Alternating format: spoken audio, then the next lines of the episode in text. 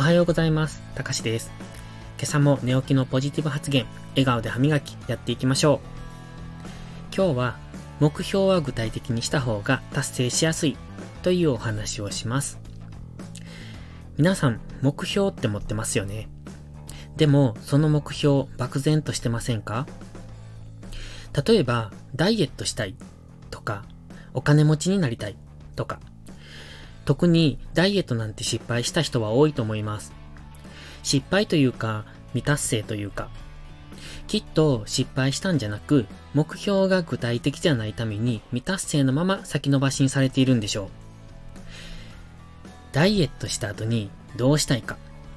その後のイメージが明確じゃないとなかなか成功へ近づけないんですよね。ダイエットした後にどうしたいですか？可愛い服を着たいですよね。鏡に映った自分を見て、かっこいいって思いたいですよね。そのイメージをより明確化してみてください。では、いつまでにそれを達成したいですか ?5 年後ですか？半年後ですか ?2 ヶ月後ですか？それまでに何キロ体重を減らしたいですか？ウエストをどのくらい細くしたいですか？では、それを達成するために何をすればいいと思いますか？何を継続すれば成功できると思いますか？漠然とダイエットしたいと思うと、いつまでにどのくらいってのがぼんやりとして、やる気の持続が難しくなります。それより自分がどのようになりたいかを明確にイメージできるくらいの願望を持てれば、それに向けての具体的な方法が考えられます。漠然とやっていると、いずれそれは継続できなくなります。願望を明確にイメージしてください。できるだけ具体的にです。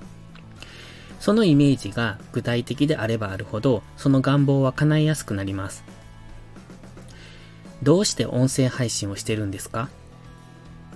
その先にあるものは何をイメージしてますか？私は話すのが苦手です。話すというより自分の考えを言葉にまとめるのが苦手なんだと思います。だから音声配信で自分の言葉をまとめる練習を兼ねて、そして自分の考えが誰かの幸せのきっかけになれればと常々思っています。人生って楽しいことばかりじゃないです。でも考え方一つで幸せになれるなら、そのお手伝いをできるなら、本当に光栄だと思います。良いことから始めよう。今日も元気よくいってらっしゃい。